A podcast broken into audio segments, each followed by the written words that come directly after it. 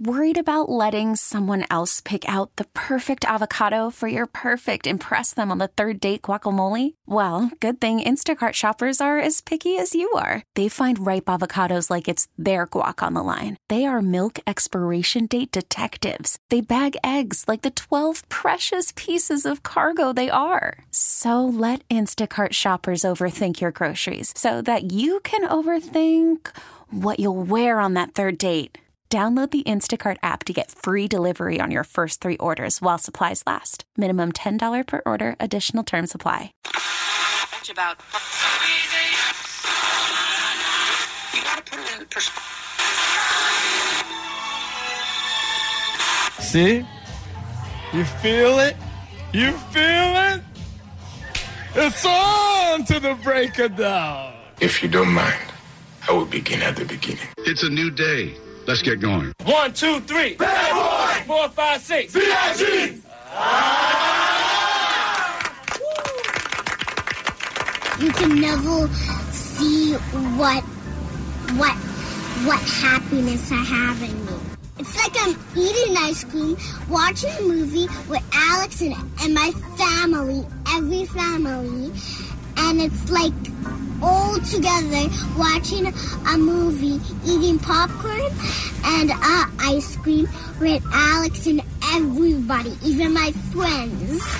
Watching a movie in the movie theater. That's what I feel right now. Be the kid. I'll tell you what, it's Tuesday and I'm saying ram it. And now, one team, one dream. Our feature presentation. Why would I ever say that? It. I felt it. Morning, everybody. Brand new Kevin and Bean Show. It's Tuesday morning, the 4th of September. Hey, Covfefe, how you feeling? Covfefe. Why would you think you knew it? Gonna have to explain that.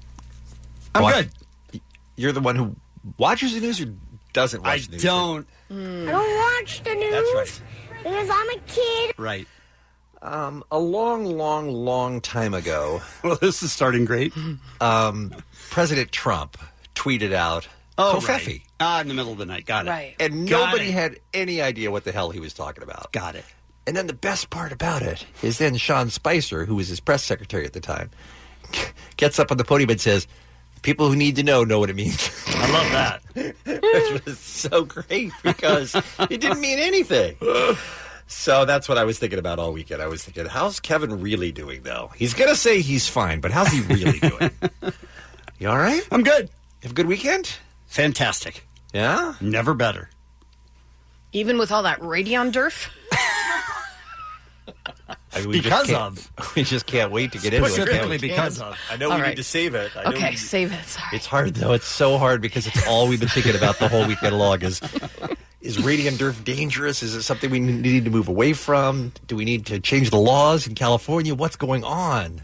Or about, what about the children? Are the children in danger from radeon Drrrf? Always the children. Always the children. Allie, how was your weekend? You had It was visitors. great. Yeah, I had a visitor until Sunday morning, and then had a great brunch on Sunday, Mm-hmm. and then I just did nothing yesterday. That free day is pretty sweet. It's the best. Yeah. Dude, we should get one of those every week. We should look into that. Just let's work Tuesday to Friday. okay. Everybody gets Monday Yeah. off. I All like right. Right. All right, it, it Done. has been decided. Okay, good.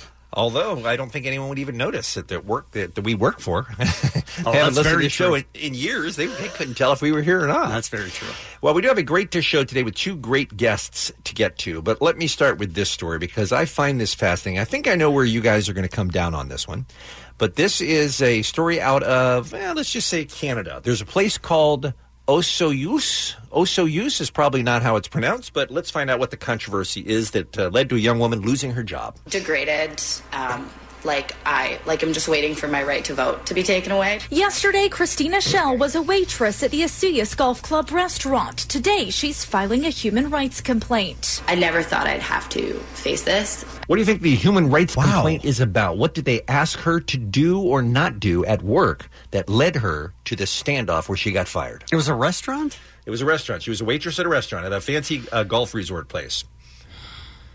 Wow. Human rights. Human rights. Let's find out. Um, I'm angry more than anything. The 25 year old started her serving position just three weeks ago. She says she does not wear a bra for health reasons. Schell's braless appearance in this uniform prompted complaints from customers. Okay, so they fired her because she refused to put on a bra. She says, as you'll hear later in the piece, that you shouldn't be allowed to regulate uh, undergarments. Now, uh, it seems to me like there are a lot of jobs where you have uniforms where pretty much e- everybody kind of has to do it. Yeah. Right? Mm-hmm. You have to follow the rules of the company, whatever they are. Got to follow the rules.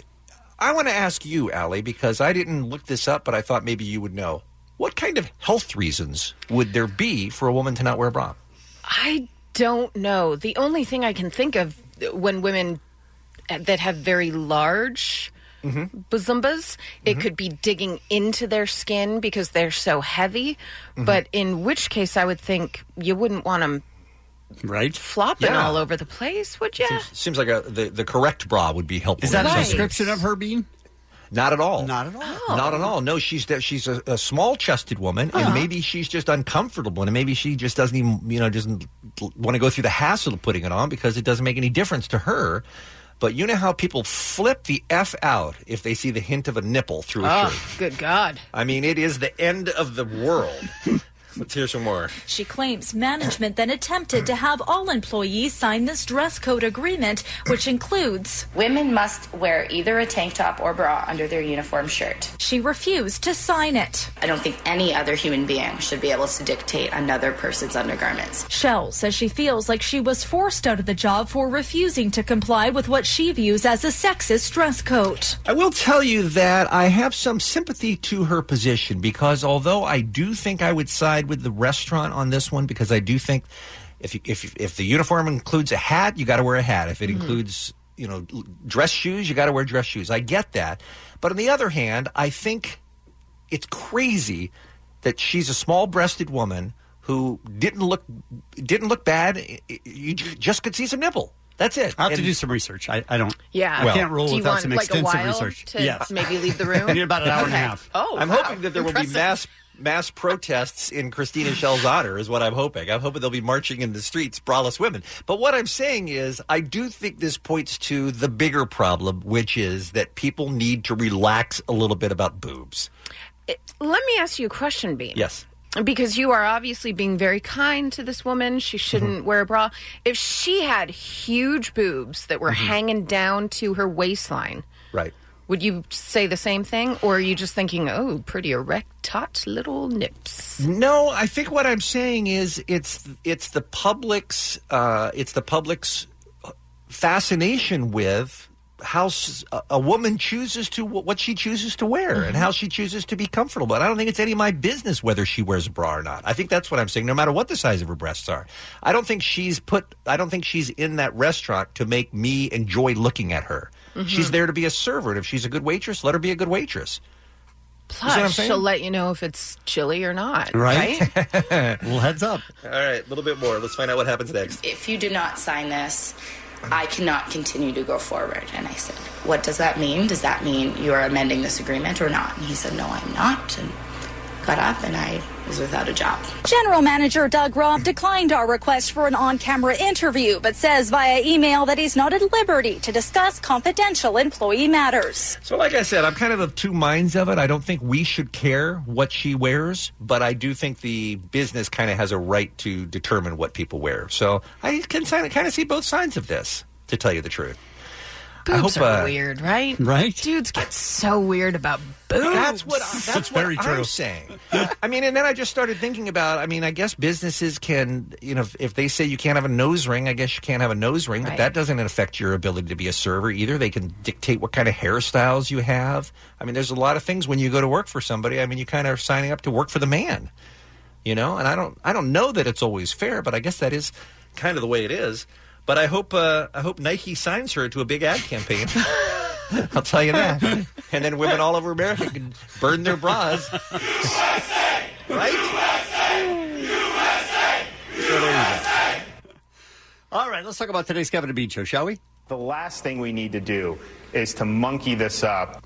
Danny Elfman Yes. in studio talking about Nightmare Before Christmas at the Hollywood Bowl. Couldn't Love love it. more. Which is fantastic. I've seen it and it's awesome. So much fun. Uh, weird phobias on today's show. Mm-hmm. What started this? That uh, that weird holy thing. The thing with all the holes that freak people out. Remember we talked Weird about that holy thing. trick. Uh, The Pope? No. Oh. But he is freaking a lot of people out. Yeah, Um, it's a weird holy thing. the the thing we talked about it, the holes, and people are like, "Nyeh." Okay, we'll get back to that. Okay. Uh, what? Apparently, Kevin, trip uh, trypophobia, I think is what it's called, was Trypophobia? trending on Friday for some reason, and Okay. people were having a getting into a discussion about people who are afraid of of holes. And that was what an led exciting day. Uh, Allie, dream interpreter. Yes. on the program today. It's been a while. Great news. It's not Monday, but we were off yesterday, so we're, we do it the first day of every week. Uh, What's up with Florida's on the program today, and Kurt Sutter joins us at the seven o'clock hour in studio talking Mayans MC, which debuts tonight. That's coming up. We'll take a break. We'll come back with what's happening next. It's Kevin and Bean on K Rock. Kevin, we're going to need you to take a break from Las Vegas for a while. Why? Well, It's all going well for me. After this weekend, I think it's time for you to Ah. just stay close to home and rest out. Everything's great. a little bit. We'll discuss that coming up right after the top of the hour. First, though, Allie's here with our first look at what's happening. Well, for the f- for the second time since 1989, U2 had to cancel a concert partway through. Oh, they're so unreliable. Did you say the second time since ni- 89? 1989. That's You can't amazing. trust them. You can't trust them. They're just Why all even willy buy a nilly ticket canceling. if it's 50-50? They're going Right? to even show up. You don't They're even practically know. Morrissey. And it's even worse. Like you get a song in, you're like, he's here. This is awesome. And then, boom. Peace out. Peace out. Yeah, here's what happened. His voice started failing. He made it about 20 minutes into a Berlin show on Saturday night, and then Bono stopped to address the audience and said, I can promise you I haven't been smoking. But apparently, the smoke machines in the arena, he said, were like a giant cigar. I've lost my voice and I don't know what to do. It was singing like a bird about 10 minutes ago. So they asked for the machines to be shut down, the AC to be turned up. Then he struggled on the next song. He left the stage, and then the band canceled 40 minutes later. How weird. How mad is that venue? Like, what? We do the smoke machines. yeah, not good. That's crazy. Yeah, he said um, in a statement on Sunday that his doctor had ruled out anything serious and promised that he'd be back in full voice. And then that show was rescheduled for November 13th. There was no lead up. There was no sickness. There was no anything. It was Boom. working and Yeah. then just not working. Yeah. Wow. That's a that's a testy voice, right? Right? Yeah. Yeah, he and the whole band said that he was singing, what did they say? Singing like a bird 10 minutes before. So it just came out of nowhere. Such Mm-hmm. Very a surprise. odd. I don't like it. I don't, like, it at all. And you know that killed him too. Of course. My God, of all of all bands to have to say, "Listen, we'll be back." Because you look forward to seeing U2 probably more than most bands, Yeah. and then you finally get there. It's a, it's really hard for me to believe it's only the second time since '89, though. Since as much as they've 89. toured, Yes. you would think they would get sick or something. Yeah. when they had to cancel. Has I that think ever happened to you guys where you got to the, excuse me, Ali, where Yeah. you got to the venue and then they just came out on stage and said, oh, sorry, the band's not going to be able to go on. You're already there? Uh, yes, think so. Happened to me one time. Who was yours, Kevin? Prince. Oh, Oh, yeah. Dick. Mine was Fleetwood Mac oh no! in a uh, in a big venue and, uh, you know, sold out. And you, we waited and waited and waited. And the show was like 40 minutes late or something like that. And then the little guy said, I guess somebody drew the short straw. Got sent out on stage to announce to the crowd, I'm sorry, the band's not going to be able to perform tonight. I don't remember who was sick, but they canceled it and, you know, offered a refund for another, uh, you know, reschedule for another time. But yeah, that's a bummer. That is a bummer. Who do you think it was? Though? I can't imagine. I was going to say Stevie. Oh, okay. Oh, I'd never say Stevie. Really? Mm-mm. No. That You can't really player. tell if her voice is shot or not. So That's true. oh, I love her so much. So, you guys probably saw this over the weekend. People were up in arms about an article that was put out by Fox News. They also did a whole story on it. The actor Geoffrey Owens, you may not remember that name, but he played the character Elvin on The Cosby Show. So, he was the one married to the oldest sister. Oh, okay. I bar- I didn't have any idea all weekend who it was. Right. He, Huh. yeah. You would know him for that, and then Okay. he's been in a ton of stuff since then, but that's probably what he's most known for. He was on The Cosby Show for five seasons. Well, he is what most actors are a working actor that doesn't have a full time gig. He's not on a sitcom, doesn't have a reoccurring role. So he has to get other work. And he was photographed in New Jersey at a Trader Joe's by someone that recognized him.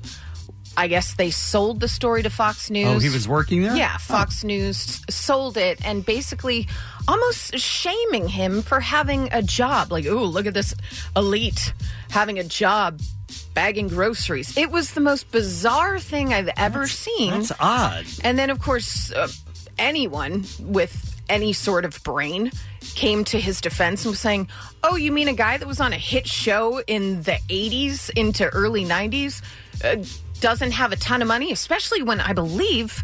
Wasn't that show pulled? So he's Yep. he might not be getting any residuals Yeah, true. anymore. Yep, it's not it's not airing anywhere anymore. And people were talking about actors that we know. We're talking about they've had to get jobs in between hugely successful sitcoms. That's just what you do. Yeah, it's admirable. Yes. Well, I think uh, yeah, you and you have to you have to uh, re- have money to live, you know, to pay your rent and buy groceries. But isn't the stat something like eighty nine percent or ninety percent or something very close to that of people in the Screen Actors Guild do not make more than ten thousand dollars a year or something? I mean, it's Yeah, the crazy? overwhelming percentage of actors cannot live on it full time. Right. It was it was a very That seems odd ugly. odd thing. Yes. It was. Ugly to take his picture Mhm. and then to sell it to somebody that would then do it. But then again, we're doing the same thing right now because then I started thinking, look at all these think pieces about how bad it is. and now his name is out there even more. But Is he going to get a job? Is somebody I going to hire him? think he will. Like mo- he has been working up until just a little while ago. He has roles on all different shows, but I wonder if he's going to get something amazing. That would be great. Yeah, he was just in a 2017 episode of Lucifer. He's been on It's Always Sunny in Philadelphia. That's so Raven. What? Used to love that show. Just saying, all very, very odd. But it was it was interesting to see people come to his defense. I'll look up some of the ones in a bit that were saying, "Listen, I worked at a right, you know, cosmetics counter. I loved it. I had to work, and I enjoy working. It keeps you it keeps you sane." And someone else uh, pointed out that I don't know, maybe there's somebody else affiliated with the Cosby Show that you could go after instead. Right? no one more high profile than this guy, though. I did enjoy um, people saying, okay, so let me get this straight, Fox News. You hate black men that don't have a job. Now you hate a black man that does have a job. you are very, very confusing. Good Lord. Hey, want to talk about some birthdays? Sure. Okay. How about James Bay? Dr. Drew, Max Greenfield. Oh, Kids love Dr. Drew. They do. Okay, I wasn't sure. 79. I don't. Yeah, Really? 79 years old. Wow, looks great. Uh, Whitney Cummings, Damon Wayans, and Beyonce, and that's what's happening. It's the Kevin and Bean Show on K Rock. Look. Mm-hmm. Look. Look. Yes, Kevin. In my defense, Uh-huh. Kevin, God damn it. it makes no sense. All right, let That's me my just- defense. Let me just say this. All we right. all enjoyed the long weekend, those of us that were lucky enough to have that extra day off, the three days. It was nice. I couldn't wait to come back to work today to tackle the mystery of Radeon Drrrf. Now, Radeon Drrrf has consumed my life since mm-hmm. I first saw it yesterday morning, and most people have no idea what I'm talking about. Right. So let me set the stage here. So, for some reason on Twitter, Kevin follows, or at least came across a tweet from BBC Radio 6. Now, already there's a mystery going on there. Right. Because in a million years, Kevin, why are you following BBC Radio 6 music? I, you know, I don't know. At this point, I'm sure I thought way back when I started following them that it was music and whatever. But I Okay. looked at this this BBC radio tweet and I don't even understand it to begin with. well, what they're saying is that Christine and the Queens, very popular British band, is going to be making an appearance on the radio station, going to be performing live on the radio station. Right. And then the follow up, the, the rest of that tweet is tune in to hear it live during the morning show, or it'll be on demand for 30 days afterwards, just mm-hmm. like we do with the HD Radio Soundspace. That's all the tweet is saying. Right, is your opportunity to hear Christine and the But I'm Queens. saying I don't know Quis- Christine and the Queens. Okay. Um, oh, Yeah. Tilted, great song. Great song. Yeah. And so. Oh, okay. So Why- you're not saying you didn't understand the tweet. You're not saying you don't know why you would have responded. to Yes, it. why would I Okay. respond to something that I don't even understand? Right. Mm-hmm. No interest in that subject. Right. Okay. So Kevin, Why would I hit reply? So mm. Kevin, and by the way, I should also mention because this is an important part of the story. I think it was six a.m. Six on Labor Day? seventeen a.m. Six seventeen on a holiday. Yeah. Now, Kevin, I know you have some some wacky sleeping habits. I do. I have was, problem sleeping. I was surprised to find you up, if you were, Same. at six seventeen on a holiday. Okay. Same. So Kevin tweeted these words, and I put words in quotes. Radeon, R A D E O N, DERF, D R R R F, then, and then there's a symbol that I had to look up because it's not in the English language. Mhm. Right. It's a it's a it's a letter. I don't from know the how to German, make that letter. I don't know how to do it either. It looks like a B, but it's a letter from the German alphabet only. Sure. X at D X T T F T Z Z Z Z Z Z Z Z Z X X X X X X X X X X X X X X X X X D K number sign O. Right? Lot to unpack there. Right. So How- Radi- Radeon Drrrf, Kevin tweets mm-hmm. back to BBC Radio 6, who, by the way, are probably having this exact same conversation on their air right now, going, What do you think this guy was talking about? We about? put out a tweet the other morning, and this guy responded. and It doesn't make any sense. What's Radeon Drrrf? So the listeners, by the way, we're going to try to guess how this happened, and then maybe hear hear the real story if Kevin knows. But let me tell you about some of the reaction to Kevin's tweet.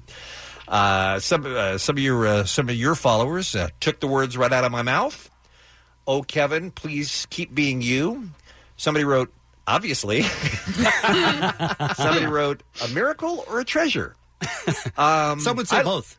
I love Kevin. I was late to Team Kevin, but I just think he's the best. there was a lot of hashtag Kev Dog, a lot of Hall of Fame, a lot of goddamn it, Kevin, put the pipe down. Yeah. Um, so then Allie weighs in with I thought a great a great tweet, which was my first apartment had Radeon Drrrf. We had to move out for a week. Yeah, it was a very upsetting time. So now it's Yeah. turned into a thing. So now we know Radeon Drrrf is a thing. I wrote, that's no joking matter. My aunt almost died of Radeon Drrrf. The doctors were lucky to catch it in time. Jensen Karp writes in, Radeon Drrrf also played wide receiver for the 2009 Cincinnati Bengals. So let's give Kevin the benefit of the doubt for now. Allie, I'll keep an open mind for now, but I can't stop thinking about all the lives changed by RD. This is not how I wanted to start the holiday. Oh, it's now shortened. All right. There's soon going to be benefits for RD. He has no idea, Allie continues. He has no idea the wounds he's opened up with such a vile tweet. God damn it, Kevin. Vile. Eduardo writes in RD, I get the seriousness of RD, but let's take a, no- a moment to acknowledge the German symbol X at DXTTFTZZ. It goes on and on and on. We can't ignore such an important issue. Thank you, Kevin, for bringing it to life. Then there's a lot of, uh, I saw Radeon Drrrf at the Trube. Then my wife weighs in. My wife is never on Twitter. She writes in. Bean and I had a baby after exposure to Radeon Drrrf, and he was born with tentacles. But he's super helpful at opening jars, though. What's happening? It just goes on and on and on about your President Trump like Covfefe moment. So we were all like speculating in our own minds, Kevin, how this possibly could have happened. And I think, I feel like we need an explanation. So you're saying, Kev Dog. so you're saying what happened when I sent this tweet? Right. All right. Well- so my in my timeline of mm-hmm. was this yesterday? Yes. Yes. In my timeline of yesterday, it was 4:30 in the afternoon or something like that. By the time I checked Twitter and or Instagram, Oh. so I have no idea what this is. That Right. it's out there. The people responding to it. Nothing. All of a sudden, you just you, you go to your social media, and you have like 200 comments. No, I and didn't you're even like, go to What's Twitter happening? first. I went to Instagram 1st mm-hmm. and I saw the Kevin and Bean account Yeah. had posted this tweet for me. Mm-hmm. And I was like, I didn't write that. so then I went to my account and I looked at stuff that I posted, not thinking to look at replies. And I thought, what? They must have got, grabbed an old one or something from a couple of years ago. It's hmm. sad that I just assumed it was another one of these from another year. Right. But I still, at that point, had no idea that I did this yesterday. Radeon Drrrf. But here's But here's my question for you. Mm-hmm. It's not Radeon Drrrf. it's not like Twitter. I don't have any memory of this is the answer. Mm-hmm. None. So, it's not like Twitter is a what, a loaded gun where if you roll over on it wrong, it just shoots. Yeah. Right. You have to hit a specific thing to post something on Twitter. So even if I'm accidentally laying on my Mm-hmm. phone or text or typing stuff that makes no sense, Mm-hmm. you still have to hit the send button. It can't. It can't post itself. Right. I got it's not like you can. Yeah. Uh, you woke up because you thought it was workday. Check Twitter. Blah, blah, blah, send. And why? Just I don't know. But you know, but it was in sometimes it- response to this BBC tweet that I didn't because that understand. was the first tweet that that was up on your timeline. Why would I ever hit reply? I, who knows? Who knows? But and why? And whose reaction if they wake up and they think they're late for work is to text somebody? I don't think it was it was texting. I think he was just checking his phone and trying to turn off the, the alarm or something and just hit All the of buttons. these letters, All including a- buttons. a German And, B that I have no a idea how to make. and alt five or whatever it takes to do this. Also, you were real late if your alarm was going off at six seventeen. I didn't. Well, you know, it's just like you wake up, Yeah. and and, and sometimes you just don't know, and you you try to play with your phone. Okay, that's very possible. Yeah. I have Uh-huh. no memory of being up at six seventeen. I didn't realize I was up at six seventeen. That's weird. So that is weird. So when I got this, then I went, and this is gonna you're gonna laugh at this. I thought, oh Jesus, I did. Somebody has my passcode, so I changed it quickly. Sure, right? Because they would tweet that gem. It was just Oh, it was just a first reaction. I changed my password, and then I thought, just like Allie did. Who would get access to my Twitter and then put that up? Radeon Drrrf. Well, like, that's a message they to be need you, to get though. out. Big Radeon Drrrf. Right? They're Definitely pretending to be you, though. Um, you have no memory even of, of handling your phone at None. 6.17 in the morning. I didn't think I was up at six seventeen. I thought I was asleep. Oof. I mean, So how could How it did it possibly happen have then? been sent? That's my question. How did it happen? Radeon Drrrf. Radeon Drrrf has its own mind, you guys. it does. Maybe it just just used my account. And it's going to use all of yours in the next couple of weeks. It just takes over whoever it wants. Guys, it might be the Russians. the Russians. Maybe it's Russian hackers, guys. But They're the best after us. The best part of it all was there was a little click on on TweetDeck. You could translate the tweet. No, that was funny. And it says could not translate tweet. No one Right. speaks, Kevin. Speaks Well- for us all. Because the people who need to know know. All right, let me ask one more theory because I know we're out of time here. We established recently that Kevin is a cult leader. Mm. Remember all the people he got to run their cars down to zero when he created Still the Zero happening. Club? I'm trying to get it to stop, and I can't. Is it possible that Radeon Drrrf is some sort of dog whistle to his followers, mm-hmm. and they mm-hmm. are the ones who need to know what it means, and they do, and the rest of us aren't supposed to know? And what it now we're giving it an even bigger platform. We're Yes. reaching more people with your Radeon Drrrf message. So Radeon Drrrf is some sort of a call to arms, and Kevin and his people are getting ready to take this world down. And that's what we figured out? Yep. All right, good. Kev Dog. It's the Kevin and Bean Show. K Rock. Hey, you guys, it's time for What's Up with Florida. You got goddamn people in Florida! You bunch of bastards! Florida, Florida, Florida. What's up with Florida? You always have the craziest news. What's up with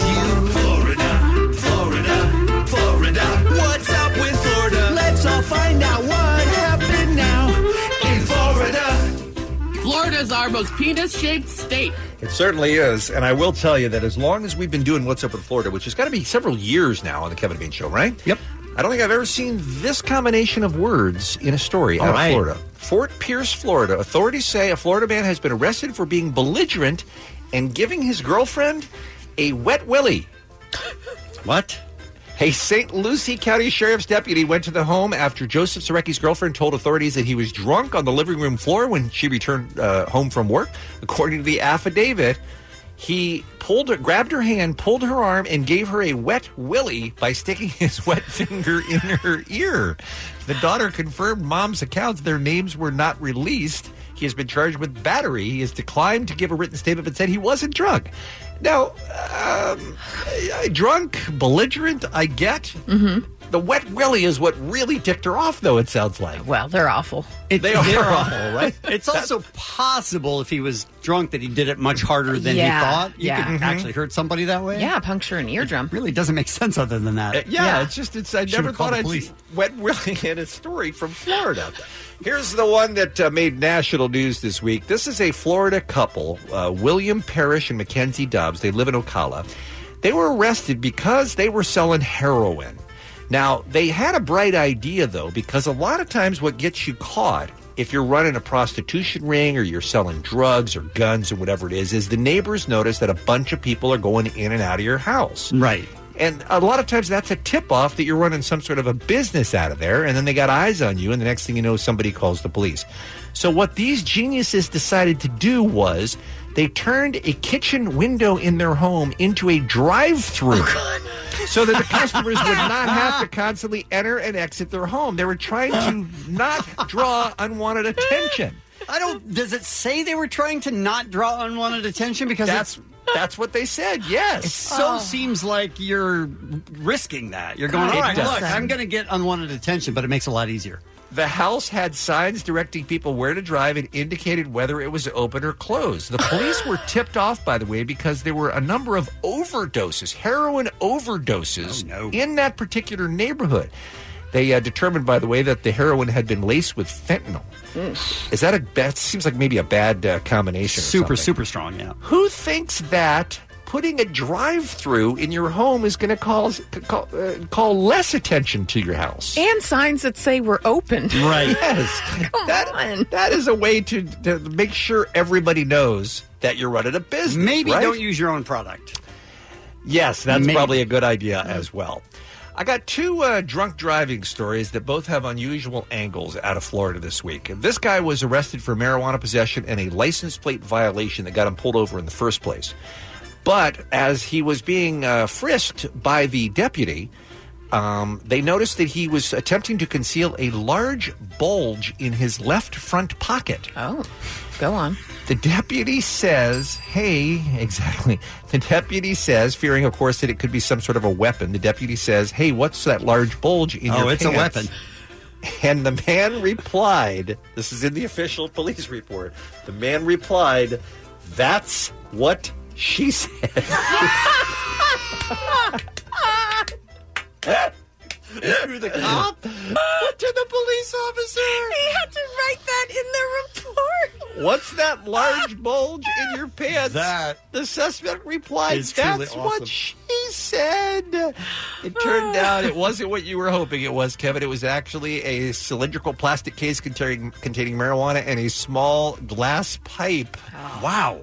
I just, uh, I mean, are you just super high and you just think that's hilarious? Yes. Or you It has to be the case because otherwise you're really sweating it. You're about to get in trouble. Yeah. Yes. You don't just make I would jokes think like so. that.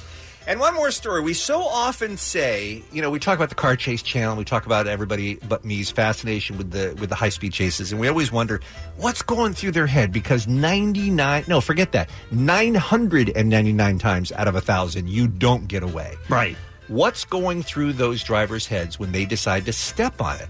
Well, at least we know what was going on in this one because this is a drunken man who was observed peeling out of a bar at four o'clock in the morning, and uh, police went right after him, and he ended up reaching speeds of more than 100 miles an hour, swerving erratically, going across both lanes of traffic.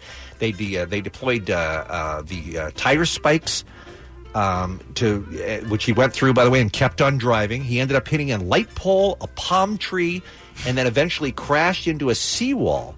So police are closing in on him. He jumps over the seawall and starts swimming away, eventually climbing up under a bridge, the Tom's Harbor Channel Bridge, where he hid from authorities for about 30 minutes. That's a lot to go through to get away from the cops when you Right. know you're going to get caught, right? Uh, they asked him why he did it, and he said he wanted to have a great story to tell his friends and family. He knew he was going to get arrested, so he What? thought, why not make it a great story?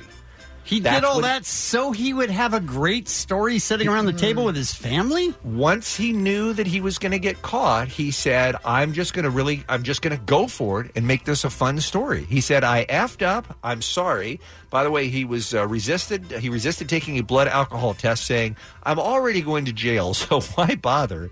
His blood alcohol was more than double the legal limit in the state of Florida. A search of the man's truck found three empty 100 milliliter bottles of fireball whiskey along with a full one. Good lord. Holy cow. Yeah, this dude was pretty loaded. He's lucky he didn't kill anybody. But at least now we know why some people, at least this guy, went on a high speed chase because they want a great story to tell their friends. I mean, that's going to be a tough one to beat. You know, with the with, with the, the blowing out the tires and hitting a palm tree and swimming and So hiding he under just a sits bridge. there and he just waits at Thanksgiving and lets everybody else tell their stories Right. and then goes, "All right, Hold have my a- beer. have a seat." exactly.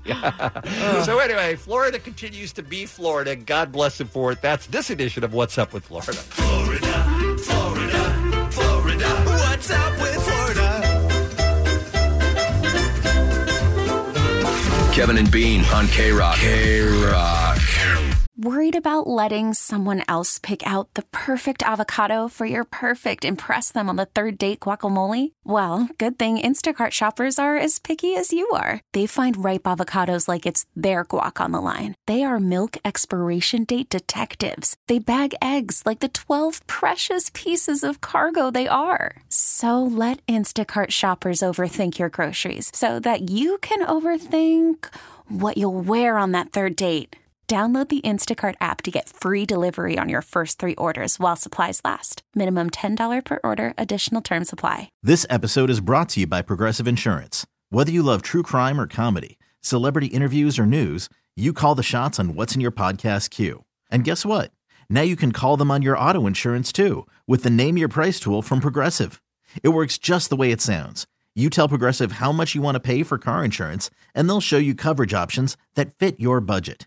Get your quote today at progressive.com to join the over 28 million drivers who trust Progressive. Progressive Casualty Insurance Company and Affiliates. Price and coverage match limited by state law. It's time for great news. It's time for you. Uh, you rushed. I know right that was my it. fault. It 100. percent 100 percent my okay. fault. All right. I, I forgot to give you the little pause. All right. First, though, it's time for great news. When you wake up, all you hear is bad news.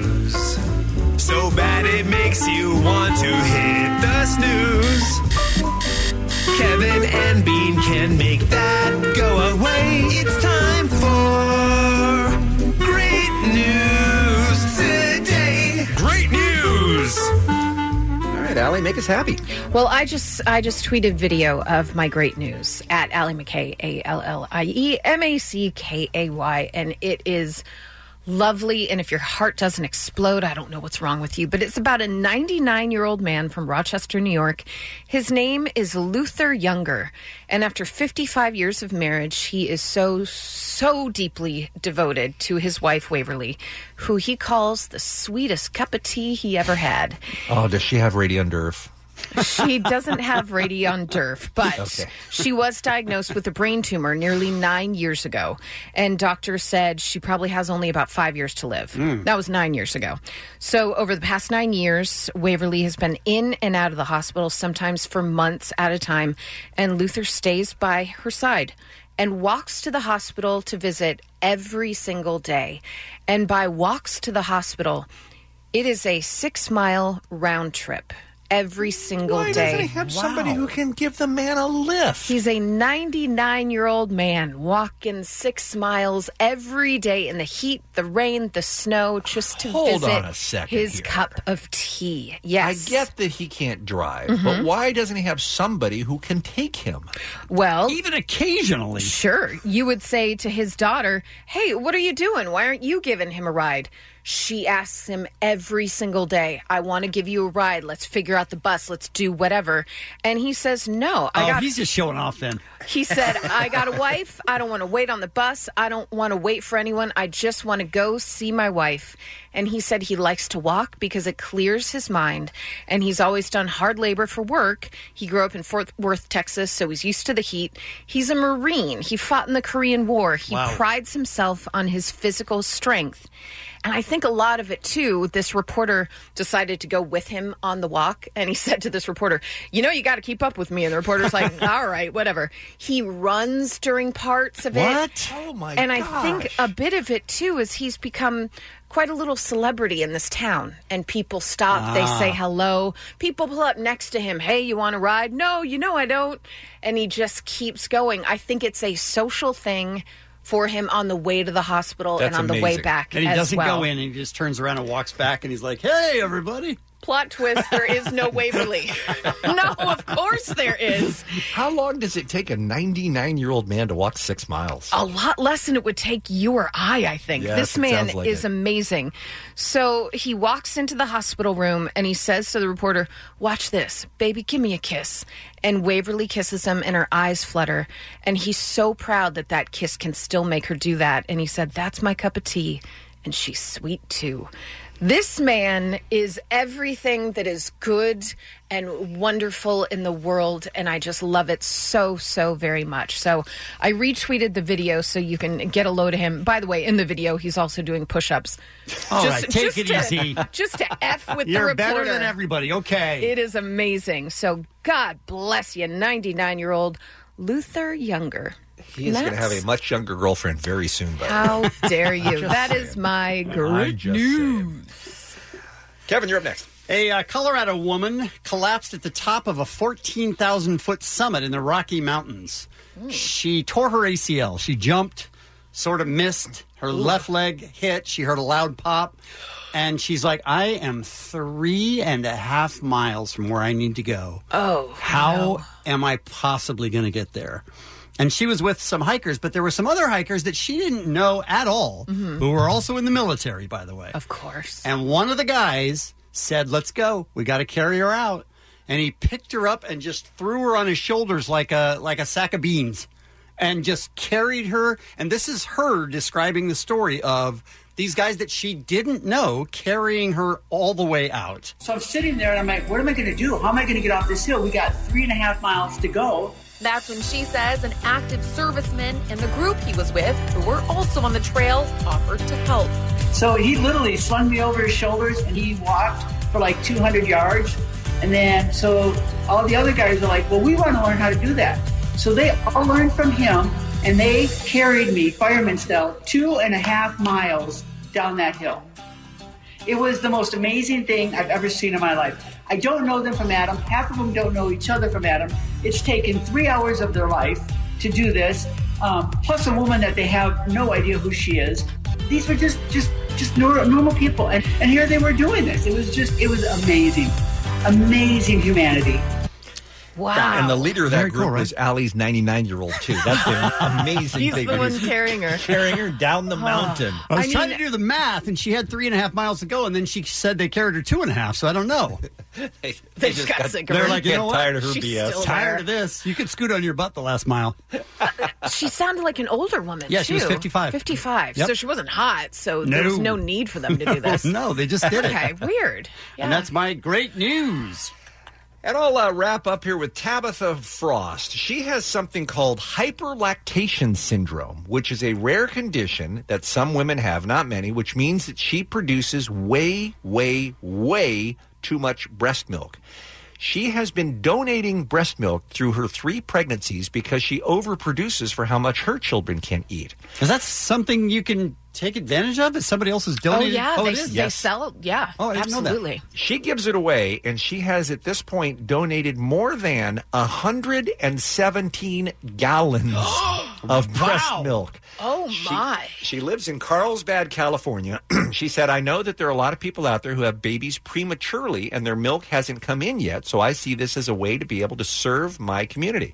She said when her second child was born, the nurse at the hospital commented on her high production level, saying she'd never seen that much milk before. So she started doing research, and she says she just pumps all the time. She gets up at 2.30 in the morning to start pumping, by the way. She has to pump six times a day in order to keep to Wow. keep, the, keep Wow. it flowing. She's basically turned it into a full time job. She says there's a pump in my bedroom. I have a station on the side of my couch in the living room. I set up, have a setup in the car uh, to grab when I'm whenever I'm on the go. She says she's pumped in restaurants, on vacation, on airplanes, at concerts, everywhere. Uh, her husband is very supportive of this, and she says, "Look, I've got all this milk. I can't possibly use it, so I want to get it into the mouths of little babies that can." And that is just an unbelievable story, I think, because it would be very easy for her to just throw away whatever her kids can't use mm-hmm. but she goes to all this extra trouble and effort and she gets nothing in return as a result of it except that she knows she makes lots of little babies happy. So i love that. Thank you tabitha frost. That's my great news.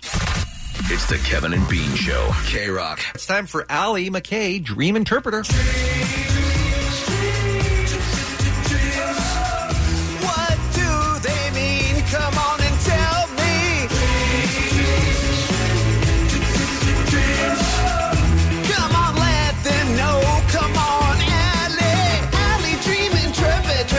pickle? Why can't my boobs get bigger? Allie dreaming travel time.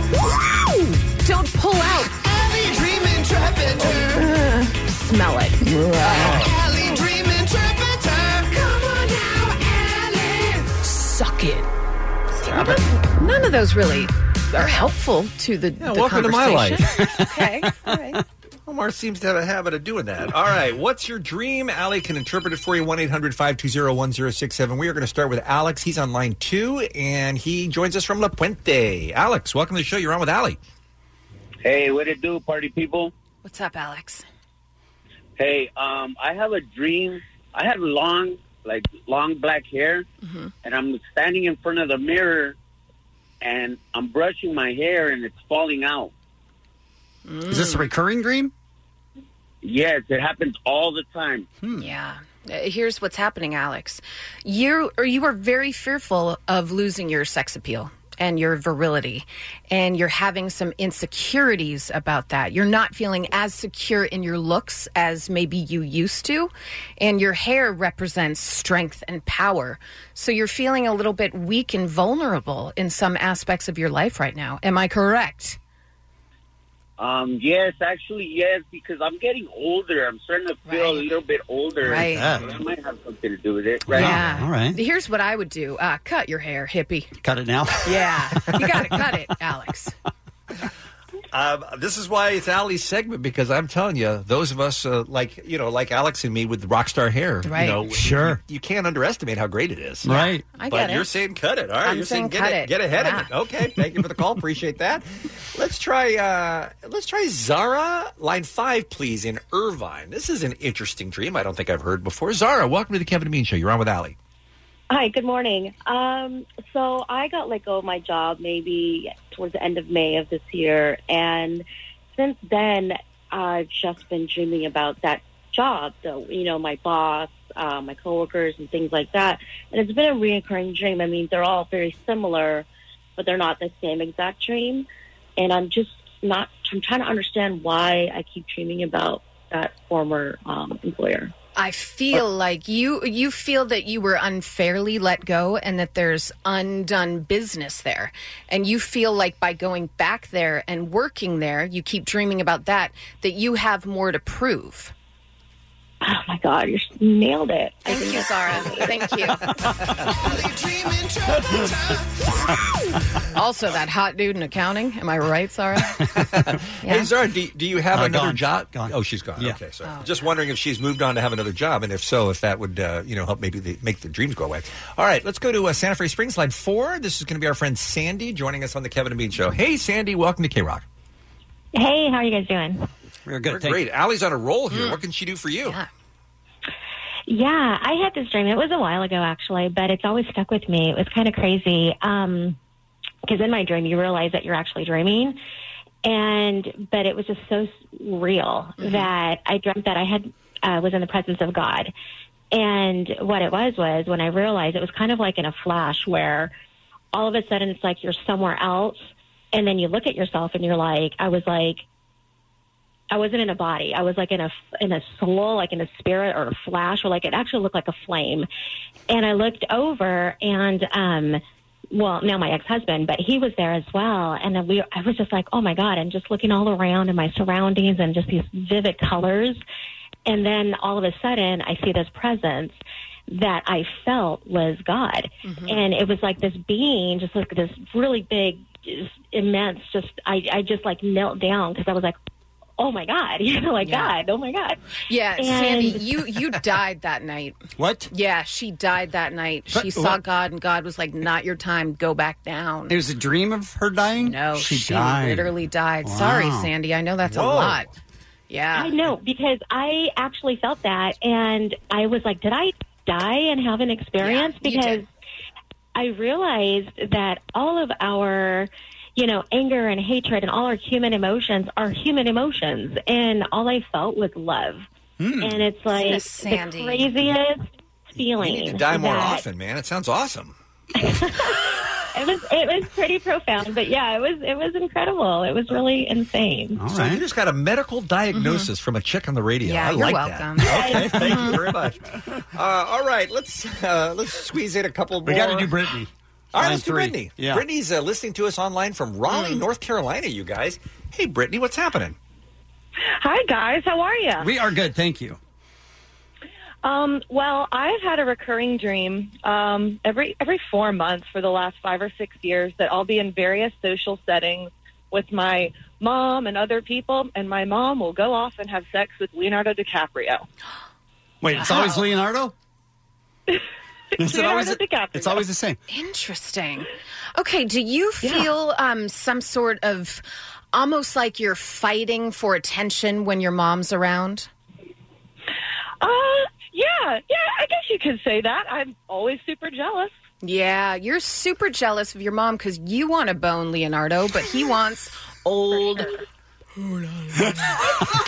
So Well, wait, yeah. hold on a second, Allie. I'm look. In no way am I infringing on your territory, but Uh-huh. Leonardo DiCaprio, he he exiles any models once they get to be 25. Mm-hmm. See, that's how hot Brittany's mom is in her head. That's how jealous of her she is. I see. Because she knows something that could never happen, possibly could, because that's how insecure she is about her mother. wow, your mom must be so hot. Yeah, your mom's super hot, She's a Brittany. 10, guys. All right, well, I think you nailed that one too, Allie. This has been Allie McKay, Dream Interpreter. Allie Dream interpreter. Why can't my boobs get bigger? Allie dream interpreter. It's the Kevin and Bean Show. K Rock. Look who's back, you guys. It's our friend Kurt Sutter. Hey. Kurt. Hey, Kurt. Boys, girls. Welcome back bright and early this morning. Can you Uh, hear okay? I, I got here okay. I did. I did. Kurt is uh, kind enough to join us whenever he has a new show. And throughout the seven year run of Sons of Anarchy, he came in many times. But today is a very, very special day because tonight on FX is the premiere of his latest called Mayans MC. And uh, just like with Sons, I feel like there's a lot of you in this one, Kurt. This one's very special for you. Uh, yeah, I tend to continuously work out my stuff. Uh, through, uh, Is this like your therapist? Like my, uh, you know, Sons was like a lot of daddy issues. Bastard was a lot of my Catholic issues, and uh, we're, uh, you know, we're. I think we're diving into some, you know, dead mommy stuff on uh, Mayans. So. Sweet. Wow. wow. Well, well, let's uh, set it up. Uh, set it up for folks who maybe are brand new to the Sutter universe. What's the uh, what's the overreaching storyline about Mayans MC? Uh, it uh, it's based on the uh, Latino um, uh, motorcycle club that was in Sons Mayans, uh, which was headed up by uh, um, uh, Alvarez, um, uh, Emilio Rivera plays, and uh, uh, it takes place in real time. You know, it's about three years after the um, you know the last we saw of the Sons, and you know I wanted to set it. You know, it's really interesting because I my plan was I wanted the hero to not be a part of the world, whereas Jax Teller was born into the world and had a legacy within it. I wanted a character that had nothing to do with that world and found himself there by matter of circumstance, and uh, and that's the case with our hero EZ Reyes. And then I also wanted to put the most like the largest physic amount of physical distance I could between mythologies of Northern California, and literally that's the main reason I set it on the border. But of course, now everyone assumes that you know I have a statement to make about Sure. the border. it was really Of like, how far can I go in California and still be in California? Uh, well, it does feel like the same world as Sons, but I assume that it had you had to put a lot of work into not making it a retread. Yeah, and you accomplished that. Thank you, thank you. I, you know, for me, look, I, um, uh, I knew coming into the show that uh, a white guy from Jersey shouldn't be the sole voice in a in a show about, um, you know, a uh, a Latino culture. So. You know, I, I spent a lot of time meeting with writers, and uh, Elgin James, my co-creator, is a brilliant writer, amazing, amazing young guy, and uh, uh, he's on this journey with me. And and then you know, my room is uh, all women and people of color, and my uh, you know my art directors. You know, um, so my the creative influence in the show is of the Latino culture and. You know, my plan, honestly, is just to get the white guy out of the room as quickly as possible. so you're saying it's not that hard to have a whole writer's room of people of color and women? apparently, apparently not. It's doable. yeah, Weird, it's re- yeah. Uh, uh, yeah, and uh, How and- much did you worry about that at the beginning? Is my voice isn't necessarily the voice of the Mayans? Well, it's not. s- Look, and uh, you know, and and as as most of you in this room could attest, being poli- politically correct is is not really high on my agenda. Right? Right. So it's not like I'm doing these things because you know there's an expectation of it, and not that that expectation is wrong, but for me, it's the only thing that made creative sense. Right? Like. I didn't grow up in an MC culture, but I grew up in a, a working class, blue collar, you know, small town, right? So I felt like I could be true to that voice and, and understand it. Um, but I, I felt I needed to surround myself with creatives that understood the culture, you know, from the way it looks to the way it feels. And, and you know, and look, a lot of that is in the casting, you know. Um, uh, I joke that you know most of my actors have more jail time than screen time, and uh, uh, and and and that comes across right. There's a there's, a, there's an authenticity, and and for me, as a storyteller, you know, in, in Sons, the only way I got away with telling those big, sort of nearly absurd stories was rooting the show in in reality, in authenticity. You know, so I was, uh, you know, I was I was tough in terms of being on people for all those details, from the bikes to the clothing to the work, you know, and uh, and I'm the same way on the Mayans, right? Like if I can nail down all those details that make it rich and authentic, then it gives me permission to tell these sort of bigger epic stories because you're plugged in, you know. Mhm. This is the voice of Kurt Sutter here on the Kevin Bean Show. We're talking about Mayans MC debuting on FX tonight at 10. Um, do you speak Spanish, by the way, Kurt? You know what? I don't. I started learning Spanish to, um, you know, to help with the writing. Because your cast and crew is talking so much smack about you every single day. you don't have any idea. And you know what? That's the way it should be. You Uh, learned it. Well, here's what happened: is I started taking lessons, uh, like Spanish lessons, and and I realized really quickly that I would never have enough of a grasp on the language to be able to write it. Meaning that the literal definition and the um, um, the uh, sort of academic um, understanding of Spanish is so far from how it's spoken and and and uh, especially you know in, in in in urban settings. Yeah. And what A lot of colloquialisms. And what happened was I it actually started to mess with my process because I was I was half thinking about this um, about like the etymology of things and um, so what I did is I I then I have like three layers of translations that I do. I have a um, uh, sort of a a more uh, academic translation that's done, and then I have another layer that's done by uh, um, um, my uh, someone on my writing team that then breaks it down in, in more colloquial terms, and then my final layer is my cast. You know, and as far as um, intonation and, and dropping of certain words and stuff. So those are sort of my layers of authenticity in terms of the language, and uh, you know, and that seems to be right now the way the way that it works. Like I'm not getting any blowback from my cast, from you know. Uh, Your but- cast will, has the ability to fix it. yeah, yeah, and and without putting the burden on them, like, hey, here's a line. How would you say it? It's like we really, you know, because I'm I I don't believe the script should be a blueprint, right? I like what's on the page to you know, um, but uh, but you know, and it's interesting because I have excuse me, I have characters that are street. And then I have characters that are more like the character that Danny Pino plays, Miguel Galindo, is uh, is you know Harvard is uh, you know Ivy League educated, you know, Mhm. so his his rhythm is going to be a little bit different. His, you know, uh, his, you know, use of, um, you know, a, a broader vocabulary will be there. So it's like, you know, there's a little bit of a dance within that. Um, Sure. But uh, for me, real, you know, the idea that I could sort of take that on myself became really clear to me within like the first three weeks of doing. I'm like, I'm never, never going to get there. Well, you know, there so- are uh, so many storylines that you can already see are being set up to be explored in episode one. We've been lucky enough to see it already. It airs tonight at 10 on FX. Many more questions for our guests. We're so happy to have Kurt Sutter back in the room. We'll take a quick break and return right after this on K Rock. It's Kevin and Bean on K Rock, KROQ. Always pleased to welcome our friend Kurt Sutter back to the Kevin and Bean Show. He is here on a very special night. Mayans MC debuts tonight on FX. Here's a little taste of the trailer. My brother can't ask you to do this unless I know you really want it. The club, the life, all of it, all in. What they've been hiding you? Stuck in state prison. Down with this? Bring in the prospect. I say we trust until we don't. We got ourselves in deep, brother. You're in this now, son. No getting out. Our digging Boy Scout. Okay. Yeah, um, is there an occasional moment where you have to say, Edward, what do you call Edward James Olmos?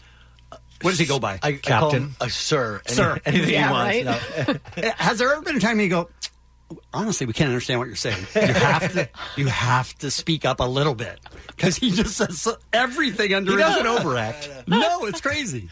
No, it- I love him. Having said that, I love him, No, but it's, it's the great thing about Eddie. It's like you, you know, a lot. You know, a lot of the dynamic, especially early in the season, is just establishing that relationship. You know, and you know, I'm like I'm basing it on my understanding. I like the idea of you know, it's not there's no mother figure, right? There's a and so it's about a, a widow and two sons and how clumsy that emotional life is.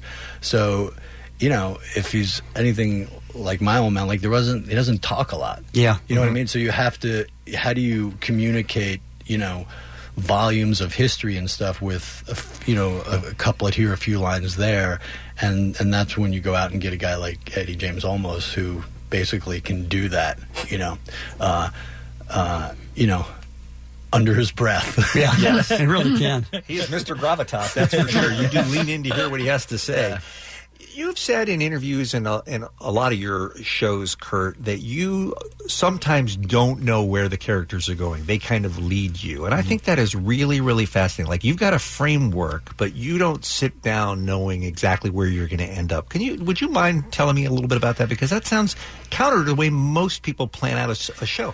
Um, uh, you know, look, I, I have a general sense of where I want to take a season and um, um, uh, and sort of mile markers. But I, I learned on Sons that when I came in each season, the looser my grip was on all that stuff, the better the show was. So, you know, we'll we'll we'll we'll set uh, we'll we'll start laying track to um, you know an arc or something, but then when I get inside to sort of do my draft of the script, and as hokey as it sounds, like you know the voices start talking to me, and and the scenes go one way, and uh, and then you know stuff happens, right? So you ever stand up and go, I didn't see that happening today when I do. sat down. and, and and so the the thing the cool thing for me is then like I don't anything that happens you, you know if I'm if this world is authentic nothing can happen in a vacuum so whether it's violence whether it's an, an absurd comedic beat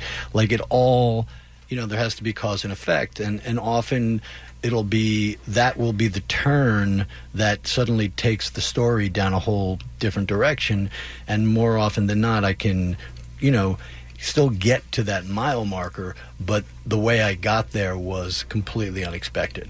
And, Gotcha. uh, and that's the fun for me, right? That's the magic. That's the like, oh wow, this is like actually an organic process. It's not, you know, like accounting. Like I'm not sitting down and going, this happens, this happens. Like I'm, I'm, I'm sort of letting the world and the characters, to a certain degree, dictate uh, uh, where everything goes. The pilot of the show is tonight. How far ahead are you working?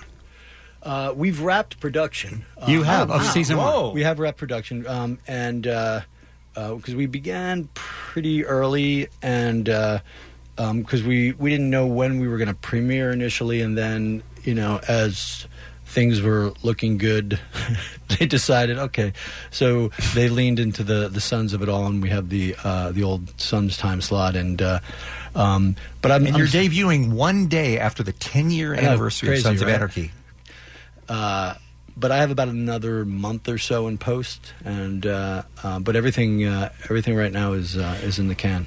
Have you had any uh, problems with FX with the amount of or the intensity of the violence that you sometimes like to show? Uh, In the pilot, for example. Um,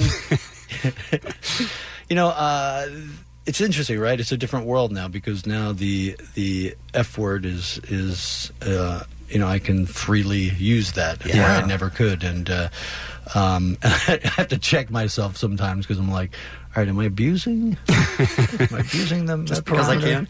Uh, um, you know, I always get. Um, I don't get pushback so much on the violence. I'll get.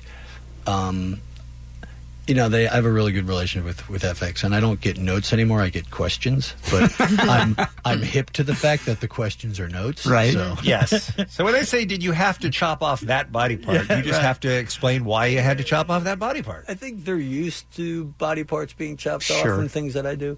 Uh, it's it's a lot of times it's how do we you know like you know what's that going to look like right you know is it can we tell the story without it being you know having a close up of the whatever going through the whatever right? Mm-hmm. so well, I, I have one note. Just Oh, I know you it's, have to it's- pose it as a question. You have to put it in form of a question, like like Jeopardy. Okay. Isn't Ezekiel warm in that vest and shirt? should he, he- should he take it off? Maybe more on an episode. Cool Um, down a little bit for the ladies. It is hot down there by the border, Kurt. It is very hot. Yeah. Yeah. we have. There's an entire episode where he's just naked in uh, mid-season. It's, Sweet. It's a dream sequence, and, uh, and he, he keeps calling you for analysis. Uh, He is a Just saying. handsome, Just handsome young here. man, by the way. That and JD he, Pardo. my God, was he working out in prison? He did. He did. Yeah. Good Pretty God. buff.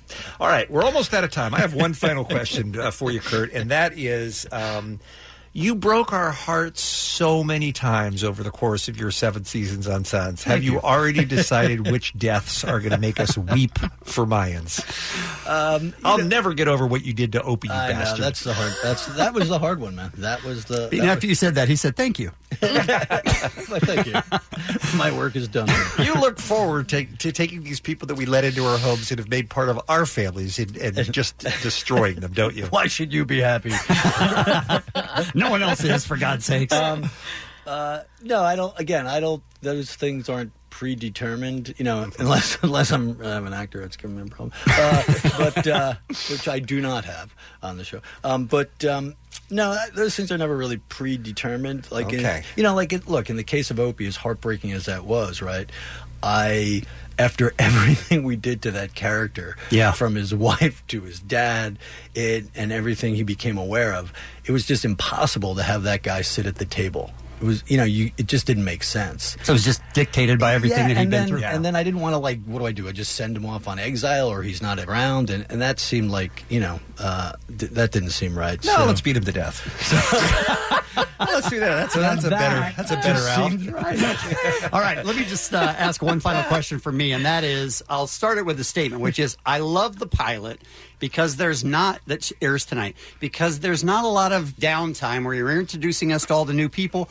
It hits the ground running. You're right in the middle of a story that you feel like you've sort of known your whole life. How, how do you want to set up tonight's pilot with all of the different storylines that you're sort of kicking off? Um, wow, I you know, uh, thank you. I, I that was the uh, the intention. You know, it's so hard uh, in a pilot, and and uh, even even with a a show that we sort of know the world a little bit. You know, to have it be compelling and yet give everybody the information. Um, you know, for me, it's. Um, uh, the, the idea that we have a character like EZ Reyes who is this, you know, uh, like genius, right? He's like this golden boy who Ivy League, super photographic memory, sports, like just was on a completely different trajectory, and and and that got yanked out from underneath him, and finds himself sort of in this uh, outlaw world, in this you know the town he grew up in, which he was desperately trying to get away from. You know, it's. Uh, Everything is just a really, it's just a variation of It's a Wonderful Life. That's what I would have thought. Sure, that makes perfect sense. Tonight, 10 o'clock, FX. Watch it or you're no friend of ours. It's called uh-huh. Mayans MC. Kurt, thank you so much for spending some time with us Oh, today. We really pleasure. appreciate you. I love you guys. Thank, Thank you. you. It's the Kevin and Bean Show. K Rock. I'm Sandra, and I'm just the professional your small business was looking for. But you didn't hire me because you didn't use LinkedIn jobs. LinkedIn has professionals you can't find anywhere else, including those who aren't actively looking for a new job but might be open to the perfect role, like me. In a given month, over 70% of LinkedIn users don't visit other leading job sites. So if you're not looking on LinkedIn, you'll miss out on great candidates like Sandra. Start hiring professionals like a professional. Post your free job on linkedin.com slash recommend today. Calling all pop culture enthusiasts. Are you obsessed with all things celebrity? Do you live for the drama, the laughs, and the unexpected moments that unfold on social media? Then you're going to want to tune in to the Comments by Celebs podcast. Join us three times a week as we deep dive into every aspect of pop culture. Whether it's dissecting the latest trends or just chatting about your favorite celebs, Comments by Celebs has you covered. We have new episodes out every week. Follow and listen to Comments by Celebs on the free Odyssey app or wherever you get your podcasts. Sally's got what's happening here on this Tuesday. Well, Dwayne Johnson is warning fans that phony Facebook pages in his name are popping up and duping people into sending them money. And in return, they're promising cash and cars. What? Why? So How would that he- even work? Uh, Right? Exactly. Exactly. So he's had to post on Instagram saying, Sorry if you've been affected by these fake Facebook accounts asking for money or worse, actually engaged with them to send money in.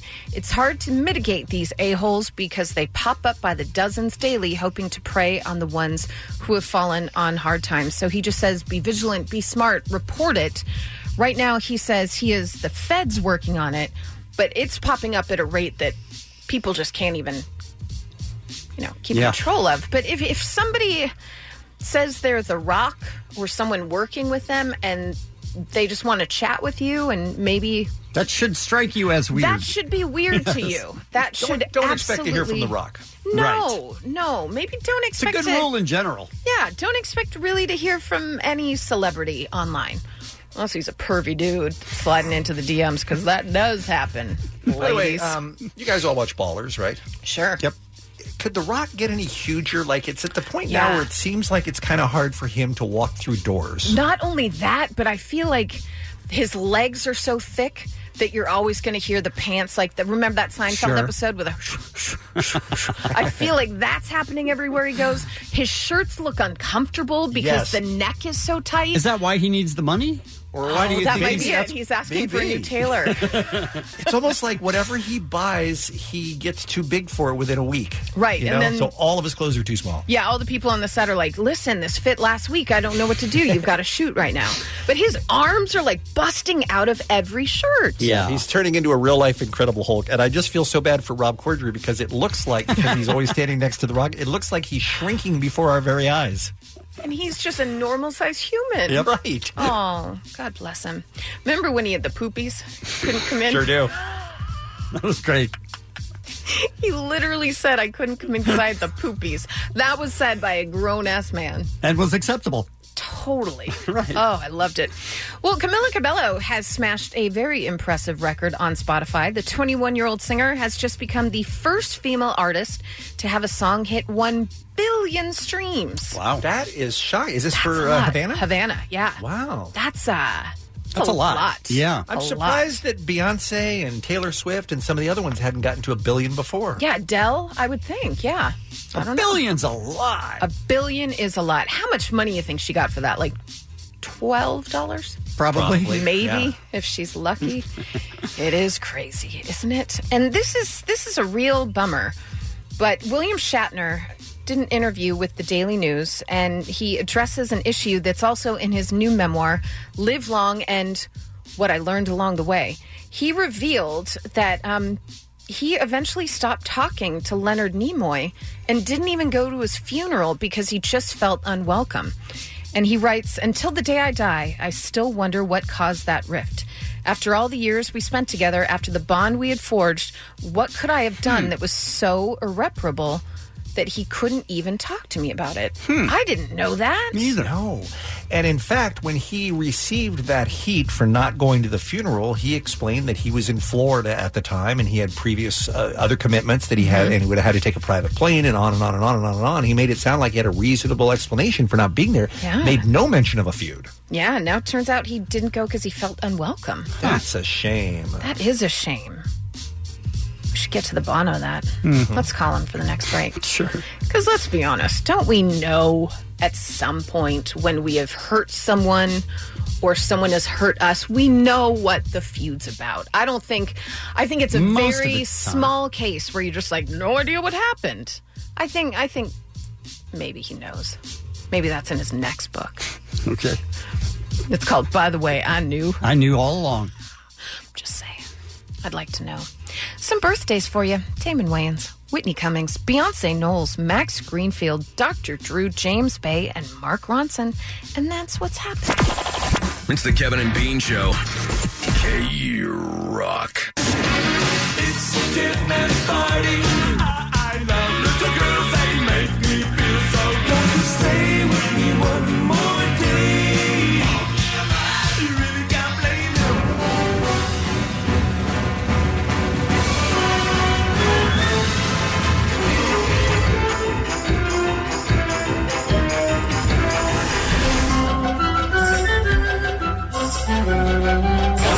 With us and you will see.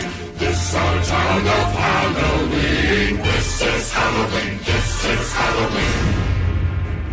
Ladies and gentlemen, the Pumpkin King himself, the great Danny Elfman, joins us in studio on the Kevin and Show. Danny, welcome back. Thank you. Thank you. How you been, man? Good. How about you? We've been good. Real good. Yeah, it's always good to see you. I love this time of year as we start to get into the, you know, the pumpkin uh, spice lattes are available, Dan. I don't know Uh, if you're a fan or not, but Well, um, I'm not a latte fan, but I like everything pumpkin. Sure. Anything with pumpkin and cinnamon, I'm there. Okay. well, it's getting to be that time, and the reason Danny is here is, uh, and we'll get into it in uh, great detail, is the uh, Disney Nightmare Before Christmas is coming back to the Hollywood Bowl. Now, how many years in a row have you done this, where you uh, where you perform and sing, and along with the movie in front of a, a paying crowd? Well, I mean, I did it uh, not last year, but the previous two years I did it, and Mm-hmm. then I decided, well, I don't think I'm going to do it anymore, and and then um, my managers came back and said, you know, it's the 25th anniversary, Mm. and I said, oh, ouch. what is it about you that makes you think, okay, I've done that, now I want to stop doing that? I don't know. it's unique to you, I think. It's just maybe me. more than most people. I don't know. I you know I I feel like I should do something while it still feels right and not you know not do it because you have to or it's expected. or- Yeah, go on to the point where you're just like they're going. Well, why is he still doing that? Really? And well, I'll um, tell you why, because it's going to sell out any time you put these tickets on sale. People look forward to this so much. well, I I I. I guess I know that. and, I mean, to a certain degree, and I'm really grateful for that. But I just don't like. There's something about he's doing this every year Mhm. that really gets to me. You know, with Oingo Boingo, I did so many Halloween shows in a row, Right. And um, And when you quit, we were all like, oh, yeah, he'll take a year off, but then he'll be back. No. Uh, yeah, I mean, there's just a point where it's like everybody's expecting me. They'll see me. I see you on Halloween. Well, how do you know you'll see me on Halloween? Because I know where you'll be. And they It go, rubs you the wrong way. Yeah, I love it. And then uh, with this, I was saying, oh my god, because I did the Nokia Theater three years before Nightmare. Right. So that was really two years ago. It was my fifth year doing these shows, and I was starting to go. This I'm going to get into another. 15 year, you know, Halloween thing But- again. but I hear what you're saying, but when you're standing there and you've got the orchestra behind you, and you're in the one of the most iconic and beautiful venues in the world, and they're projecting not only the movie but all the stuff around the movie, it's kind of magic, though. I would imagine, even for you having to work that night, right? No, it, it, it is magic, and um, I still ha- I have not gotten sick of doing the Jack character. I mean, fortunately, uh, when I started this, uh, I guess five years ago, um, I'd never done Jack live, and I don't do it like all the time on tour and around and go week after week after week. So I do it seldom enough. You know, we do it like an Elfman Burton or Nightmare Before Christmas, maybe. Uh, you know, three, four times a year. And so it's still spaced out enough that I haven't kind of grown fatigued from it or or sick of it. You know, Sure. so that's that's been a good thing. You know, it's When- not like being in a band where you're going for months on the road doing the same songs every night. At Right. a certain point, you want to just, you know, you just want to go crazy. And Sure. So it's it's good that it's spread out and that This, I, I just uh, haven't got there. This job came quite a few years into your successful film scoring uh, career. You had already done, you know, Batman and a bunch of other stuff and the Pee Wee movies and everything. But was it the first one that you had to write lyrics for because of Jack Skellington? Yeah, yeah, it was. So it was unique, and uh, it went down so easily because, unlike when I was writing for Oingo Boingo, um, I knew what I was writing about. There was a story, and I thought I've never done that before. Wow. Usually, when I sat down to write a song, it's like, what do I want to write about? What am I angry about? What's annoying me? What would be funny? What would be ridiculous? Right. And uh, I don't know, and uh, just kind of start messing around. But here, there was a story, and I said, "Oh my God, there's no question about what I'm writing about. I'm writing about Jack Skellington wandering into a forest, discovering a door in a tree, getting sucked down, and arriving for the first time in Christmas Land. Oh, You know, that just old another story. one of those, right. Well, you know, Like Tim, you Tim would lay it out for me. He would tell me the story bit by bit by bit. So he would tell me just one part of it, and he'd show me pictures. And that way, it was so easy because I'd never in my life done anything where I knew exactly what I was going to sit down and start writing. In Well, fact- it's, it's unique as well in that I saw a Harry Potter movie there with the score and the orchestra was playing, and that was really great. But there's no live music in that. You know what I mean? It's not focused on like it is in this particular um, movie, and you being on stage being able to sing this character's words. Well, it's know, really amazing. It's thank you. You know, we have ten songs, so it's kind of a unique musical. You know, uh, most contemporary musicals have five or six, and Tim and I didn't really know anything about how to put together what a musical was supposed to be. Is that right? like. Yeah, and uh, so we just ended up with ten songs. We were just uh, we didn't even have a script at that point, and it's just let's start telling the story in songs as much as seems appropriate, and then we'll figure the rest out. Has so- uh, has there have you ever had an interest? Because I know you're always looking to expand what you do musically in writing an actual musical. Um, you know, uh, it could be, maybe, yeah. If something weird or odd or unusual came along that caught me, um, I was working for about two years on a musical on the life of Houdini, but which never went anywhere. I realized, man, a real musical is a lot of work over many years. You worked for two years on that, and it came to nothing. came to nothing. And Nightmare Before Christmas, it took me one month to write all ten songs. What? Unbelievable. Yeah, I wrote a song pretty much every three days. Tim would come in, tell me the story. Literally, as he's telling me the story, I'm I'm starting to hear the song in my head, and I'd kind of whisk him out the door. and three days later, I'd call him and say, I-, "I got a song," and he'd come over and listen to it. Okay, cool. And okay, now the next song is like this. and uh, um, it yeah, it was it was. I've never done anything that was so direct and uh, just went down so Sort of seemed like it was laid out before you. You didn't even have to think about it. In a weird way, I wasn't thinking about it as he was telling me. It was just like, yeah, yeah, I hear that. Okay, I got it, I got it. And I would Stop literal- talking right now. Let's go. Exactly. Beat it. I, I, I, I would have to say that. Stop talking because I'm hearing it in my head, and I would really, I would want to run into the little studio. That's a mind meld you and doing Tim had during that time. A mind meld. It's crazy. Yeah, it was pretty crazy. I've never done anything like it since that was so kind of directly simple. It just seemed to lay itself out, and all I had to do was just kind of open up the gate and. Do you know, go see it out. musicals on uh, on Broadway or when the those touring companies come through Los Angeles? And uh, as a composer yourself, are you just in awe when you go see like a Hamilton or something? Well, I was just about to say no, I don't, Uh-huh. and then I was about to say except for Hamilton and the Book of Mormon. Uh, Oh, Sure. it's my so favorite. those are the two. I don't see many musicals. Those are the only, actually, the only two I've seen in years. Can you judge them not on that level, a musical level, which is what you do?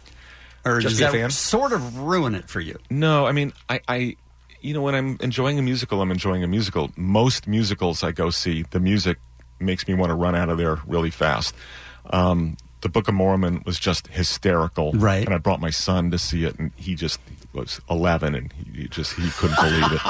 But um, I, yeah, oh, I guess that makes me liable for I some mean, kind it's of- not. It's not What great I, what I meant is he's 21. It's not I great parenting. I, 21. 11? I don't know why I said 11. He was 21. Don't be ridiculous. And um, so, but then we went and saw Hamilton. I saw Hamilton, and I was blown away. And I brought my kids back to uh, see it with me. But yeah, it's amazing. I went in there really skeptical because Mm-hmm. it's like, okay, it's a rap thing, and you know, two or three songs, and it's but they can't sustain that for a whole thing. And then somewhere around the fifth or sixth song, I went, oh man, they he can sustain it, and. Uh, and really, somewhere about the middle of the first act, I said, "Okay, I give up. This thing, it's, it's This just is brill- actually it's great. brilliant. It's just all right. We brilliant. got to take a break, Danny. I'm sorry to do this to you because we love hearing you talk, but uh, Danny Elfman is here when we come back. Blah blah. We will roll out all the details you need to know about Disney Nightmare Before Christmas with talks, Danny Elfman he at the talks, he Hollywood talks, Bowl. and we can't shut him up. We'll tell you how you can buy your tickets, and we'll give away some tickets too, and more with Danny right after this on K. And maybe we'll even shut him up. Kevin and Bean Show. K Rock. K Rock. Thank you, Danny Elfman. Okay, We're talking about Disney Nightmare Before Christmas coming to the Hollywood Bowl. Uh, I, I was going to say again this year, and I guess that's technically correct. But as you mentioned, you took last year off, so this is very exciting. It's the film's 25th anniversary. Yeah, last year we actually did Dia de los Muertos in uh, in uh, Mexico City. Ah, Halloween oh, show. wow. Yeah, and that was fun. Super fun.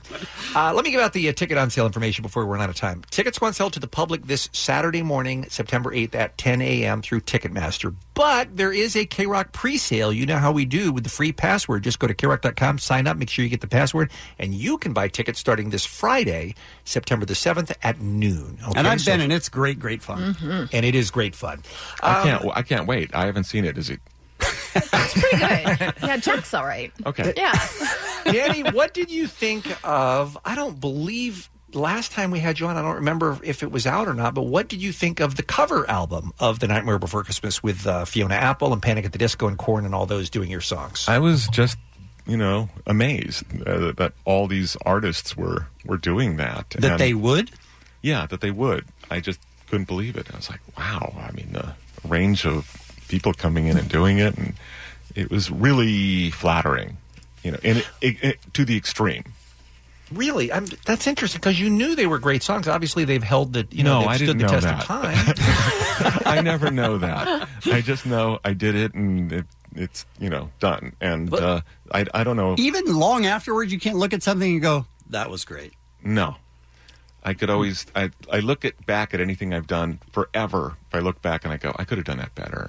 I could have done that Really? better. Hmm. That's why I never I had a policy with Oingo Boingo and then with the film scores, I never listen to anything once it's recorded and I've approved like a, a mix and a mastering, I'll never listen to it again. Really? Wow. So Yeah. do you even go to premieres where your music's in a movie? Well, no, I'm I'm at the premiere, but Okay. that's usually still just as we're putting everything Right. together. I, I usually barely finished a soundtrack album, but I mean, like when I did Elfman Burton 25th anniversary, and I put together suites for 15 movies. Um, it was the first time I'd listened to each of those scores since I'd done them, and it was really strange. And were like, you judging them the whole time? Like, ooh. Oh yeah, Wouldn't have Oh, done that. God, there. what a horrible recording that was. And So, what about when you're at home and you're flipping around your TV and Mars Attacks is on? Will you stop for a minute and what, or will you avoid that because you know, oh, I'm going to hear some of my music if I keep it on this channel? Uh, it depends. Sometimes I'll stop for a minute, but my wife and I, we usually we both have a thing. It's like you know she's an actress, and if one of her movies comes on, she'll say no, turn, turn, turn, and, and usually if one of my movies come on, I go, I don't want. She wants to watch it, and I'll go, I don't want to see. I don't want to hear this. I don't want to hear this. This was a terrible dub. It'll just get me angry. So we we kind of have a thing with each other because I want to watch the movies she was in, Of course. Sure. and um, you know, so we we have to turn the channel if either of our work comes on. That is really funny. All right, true or false, Danny Elfman? Nightmare Before Uh, true or Christmas false? was not a big hit when it came out 25 years ago. It wasn't. It was one of those rare things that got a second life. Uh, when it came out, nobody knew what it was. Disney didn't know what it was. Nobody knew how to market it. It was so different than anything they had ever done. Did it come out as a Halloween movie or a Christmas movie back then? Uh, I don't even remember, but I know that they were massively confused, which makes sense. And to their credit, um, they realized years later that this thing had developed this cult following and it was actually growing. And it was actually when Tim and I went to Tokyo for Charlie and the Chocolate Factory and we saw Nightmare merchandise everywhere we went, every toy store. had to be so shocking. And Tim was like, I've never seen most of this stuff. And um, Disney got involved again. They, and I'll, I'll tell you, a lot of companies just wouldn't have the they go, no, no, no, we did that. It, it happened. It's over. But they really picked up the ball. And now we know what it is. Now we know what to do with it. They started Right. re releasing it and they really got behind it. So uh, it's just, there are so few movies that ever gets a second life. Yeah. You know, I mean, you know, there's a few like Donnie Darko or um, maybe Rocky Horror Picture Show. It's just very, very rare. Yeah. So I was really sad when it came out and it just kind of came and went very quickly because I'd put so much work. Because even though the songs went easy, I'd still worked on it for over two years. Right. Between mm-hmm. when it was started and finished. And that But that must just- happen to you a lot, though, because you're not responsible for how good or bad the movie is. You've done great scores for films that t- turned out to not, we, you know, Oh no, reach no. a wide audience. I'm It's used not- to not your you know spending forever a ton of effort on a movie that's gone in a weekend. You know, but this one with the songs and everything else and producing the music over such a period of time. Uh, going back in constantly and re-updating vocals and changing things to you know for Henry Selick in the picture, um, I was much more attached to the Sure. visual. It's, it's what happens in animation, and uh, it, I was just I feel really lucky with Nightmare that it just kind of got a revived life. Did you have to call Disney and say, "Hey, there's something going on here," or did they just sort of see it themselves? Well, I don't know if Tim and Disney had conversations. I think they just picked up on it. You do. Yeah. That's amazing. And it is amazing. It's just very lucky and rare. Are they incorporating any Nightmare Before Christmas stuff into the theme parks? Oh yes. Well, Disneyland, uh, the Haunted Mansion becomes a big nightmare Jack Yeah. Skellington kind of thing. It's, It's, all great. Jack all the time. Yeah. Just walking all So, around. It's yeah. one of my favorite times they, at they really do, and they've got merchandising out. I, I think they've really done a good job in kind of like. But you don't go because you worked on it. No, I've gone. You have gone. Oh yeah. All right. I- Well, and you that- hated every minute of it, right? no, no, no. I mean, that was different because that was a whole different thing, and and I love the haunted mansion, and I really wanted to see what did they do to the haunted mansion to kind of nightmareize it. It wasn't like listening to a score; it was really just Right. seeing something totally different, and I was really curious, and I I took my son, and you know, That's, very cool to see something that iconic change f- for you. Yeah, I, it's amazing that they can change it over like that and change it back. I mean, it's not like uh, just to take about one day, flip it over. Right. it's, it's a little The, more uh, involved switch. than that. Yeah. The full orchestra and choir is going to be there. You have some special guests joining you again this year from the film as well, Danny? Well, Catherine O'Hara, of course, playing Sally. Ken Mm-hmm. Page doing his uh, Oogie Boogie, and uh, um, even in the background singers that are joining us, there are some members of the original cast. Oh, is that right? Fun. Yeah. Wow. That's great. All right, October 26th, October 27th. Tickets are going on sale to the public this Saturday at 10 a.m. However, K Rock Street Team members, as you know, you get that pre sale for free. Just go to krock.com for all the details. You'll be able to buy tickets on Friday, September 7th, for two shows that will sell out at the Hollywood Bowl this uh, this October. All right, anything else you want to share with us, uh, Danny, before we let you go? Mm, uh, well, Thank you, Danny. You're welcome. We, we enjoyed it. It's always fun to My have you pleasure. in. Thank you. The Kevin and Bean Show, world famous K Rock. guys remember the Danny Elfman times. Yeah. Who's better than Danny Elfman? He's a great dude. Zero people. The level of success he had in two different forms of music, though, is Yeah. what's remarkable. And, we didn't even get a chance looks to get back into it. and says, "I don't, I don't see that as good." Not happy with any of it, right? Exactly.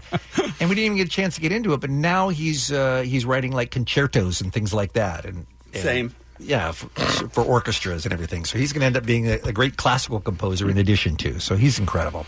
Hey, uh, congratulations to uh, Joanna Chavez from Anaheim. She won the tickets for the Florence and the Machine show coming up at the Hollywood Bowl on September 26th. She is also qualified for a VIP trip to Life is Beautiful in downtown Las Vegas. Hey, look for Kevin when you're there. That includes round trip airfare on JetSuiteX and hotel. We've got them for you every hour, all day long, all week long from 9 a.m. to 6 p.m. if you love Florence like we do. All right, Allie's here with our final look at what's happening on a Tuesday. So this is this is just bizarre. Some Twitter guy wrote to Steve Guttenberg and said, Hey, please film another installment of Police Academy and do it in London. To which Guttenberg responded, Adam, the next Police Academy is coming. No details yet, but it's in a gift bag being readied. No one knows if he's telling the truth, if he's just pulling his leg, because the last film released in the series was in 1994. Yeah, who's Police Academy Mission to Moscow? And who's heard of that, first of all? Uh, yep. And that would- second of all, yeah. who's waiting for another one? Adam. the Adam is. That's who is right That's there. weird. There are seven films in the franchise, by the way. The first one released in 84. And like I I said, would last be- one, 94. I would be stunned if you could get Bobcat to even revisit the world of Police Academy. Really? Well, because he's so successful as a director and does so little acting and whatnot. He's just moved on, I think, from that world. But I feel like that's where you first got to know him. And Michael Mhm. Winslow, I mean, what's he doing? Right. Making cool sounds with his mouth hole. Let's get Wasn't him there all a back. horse too? Didn't wasn't there a horse in the original series as well? Honestly, I don't remember. Okay, Either. Yeah. because that horse. I mean, he's got to be getting up there. Are you thinking about getting the original horseback? That's what we're going to? Yes, I thought we were. I thought we were getting the band back together. The horse is getting old. We got to move. Was there a cat? One of them had a cat. Did one have a cat? But Bean. Oh, Bubba Smith was Moses Hightower in those movies. Remember? Bubba Smith. Bubba Smith. Oh, this has to happen now. See, now you're in. Now I'm in. Screw the horse. No, don't ever say that. Oh, well, I wouldn't say that. And if you're wondering about Crazy Rich Asians, did they do it good again for the third weekend at the box office? Well, yeah, they won it again with an estimated 22.2 million in sales. That's just Friday through Sunday, but it was a three day weekend. So you factor in Monday's holiday crowds, they won it easily with about 28 million. That movie is That's fantastic. Doing great. People are I think I read earlier that it is the highest grossing romantic comedy in nine years or something like that. Oh. I mean, it's Yeah. it's really huge. Yeah, absolutely. Coming in at number two, The Meg with 10.5 million, followed by Tom Cruise's latest Mission Impossible Fallout. That was number three with 7 million. And then at number four, Operation Finale. I don't know. What is that, Kevin? is. That is the Jewish people tracking down Oh, with uh, what's his face? Adolf Oscar Isaac. Eichmann. Yes, Oscar Isaac. Yes. Oh, wow. Oh, That's man. good. Yeah.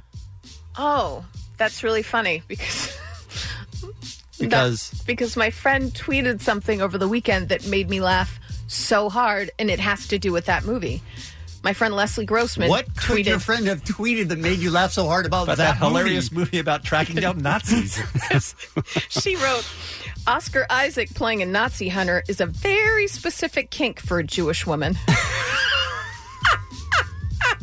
That's funny. I want to see funny. this. Isn't this the one where Ben Kingsley maybe? I saw it. Yes, it's Ben. You been. You oh, saw you saw it? it. Yeah, I saw it this weekend. How do you think I have any of that information on my top of my head? I thought it was odd. I thought it was real odd, but this just doesn't seem like a movie you'd see. It just I was in the mood for it. I don't know. All right. You're in the mood for some Nazi It's hunting? really a weird. You know I know. Kevin Look, gets. I don't know. I don't want to live in a world where Kevin goes to see a smart movie instead of the Meg. Oh, by the way, Very weird. Was it opposite weekend? Must Yeah, have been. what is happening, Shut really? up, Chip. It very looked good. bizarre. It just Okay, looked okay. good. I hadn't heard about it, Uh-huh. and it looked. I saw the trailer and it All looked right. good. That's all. Was it heavy?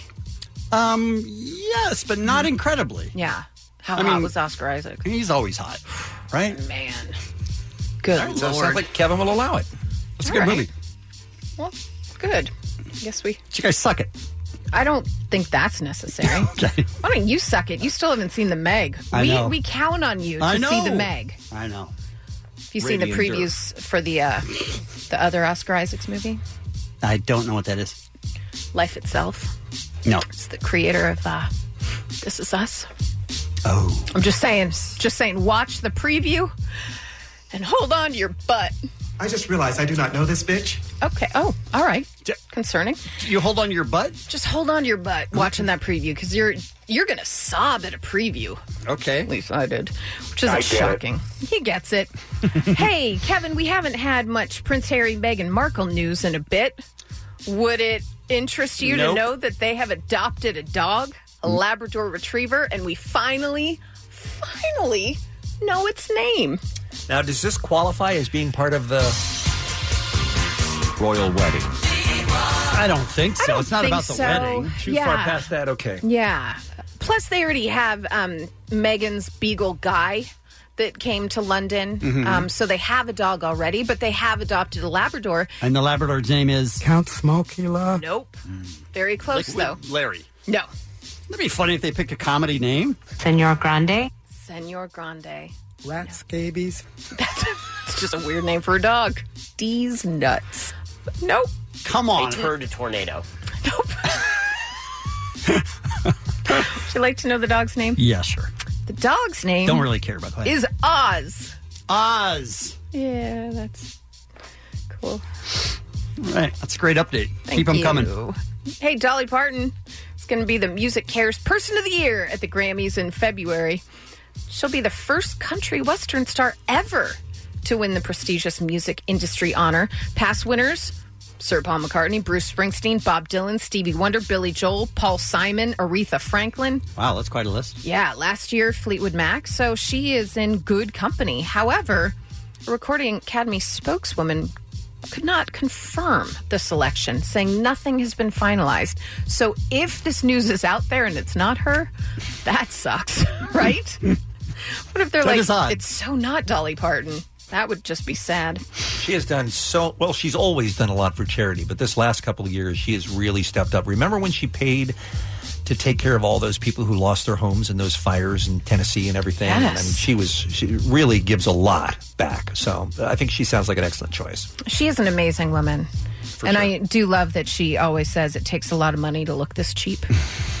and her quote If I see something sagging, sagging or dragging, I'm going to have it nipped, tucked, or sucked. I love her. That That's not, she just meant That's a woman for you. surgery, surgery wise. Yeah. Gotcha. Some birthdays for you Damon Wayans, Whitney Cummings, Max Greenfield, Beyonce Knowles, Dr. Drew, James Bay, and Mark Ronson. And that's what's happening. Thank you, Allie. And you drive home today, listen to a commercial free 5 p.m. hour, random act of helpfulness in the SoCal Helpful Honda dealers. Tomorrow morning on an all new Kevin and Bean show. We didn't have time today for uh, weird phobias, so we're going to do that tomorrow. And also the uh, Colin Kaepernick Nike thing. Have you guys ever destroyed your clothes? Set them on fire? Cut them? Because I've just been so mad at so something. angry. Have you ever As a done that for protest, have I anything? ever destroyed my own stuff? Yes, for any reason. I don't think so. Seems odd, right? When uh, when Wes Welker was traded to, I believe it was the Broncos way back when, Mhm. I put out a picture of my Wes Welker jersey. A I had, picture of it. I had dried flowers. I had a bottle of Jack, and then I had a candle, and it was just kind of like a shrine to him. But I didn't burn it. I just Right. I lifted him up I see. as a little man. You go, Wes. You you get your wings. He didn't die, right? That's Uh, no. no. And also take us to Florence and the Machine at the Hollywood Bowl as well tomorrow morning. The Kevin and Bean Show on K Rock. This episode is brought to you by Progressive Insurance. Whether you love true crime or comedy, celebrity interviews or news, you call the shots on what's in your podcast queue. And guess what? Now you can call them on your auto insurance too with the Name Your Price tool from Progressive. It works just the way it sounds. You tell Progressive how much you want to pay for car insurance, and they'll show you coverage options that fit your budget. Get your quote today at progressive.com to join the over 28 million drivers who trust Progressive. Progressive Casualty Insurance Company and Affiliates. Price and coverage match limited by state law.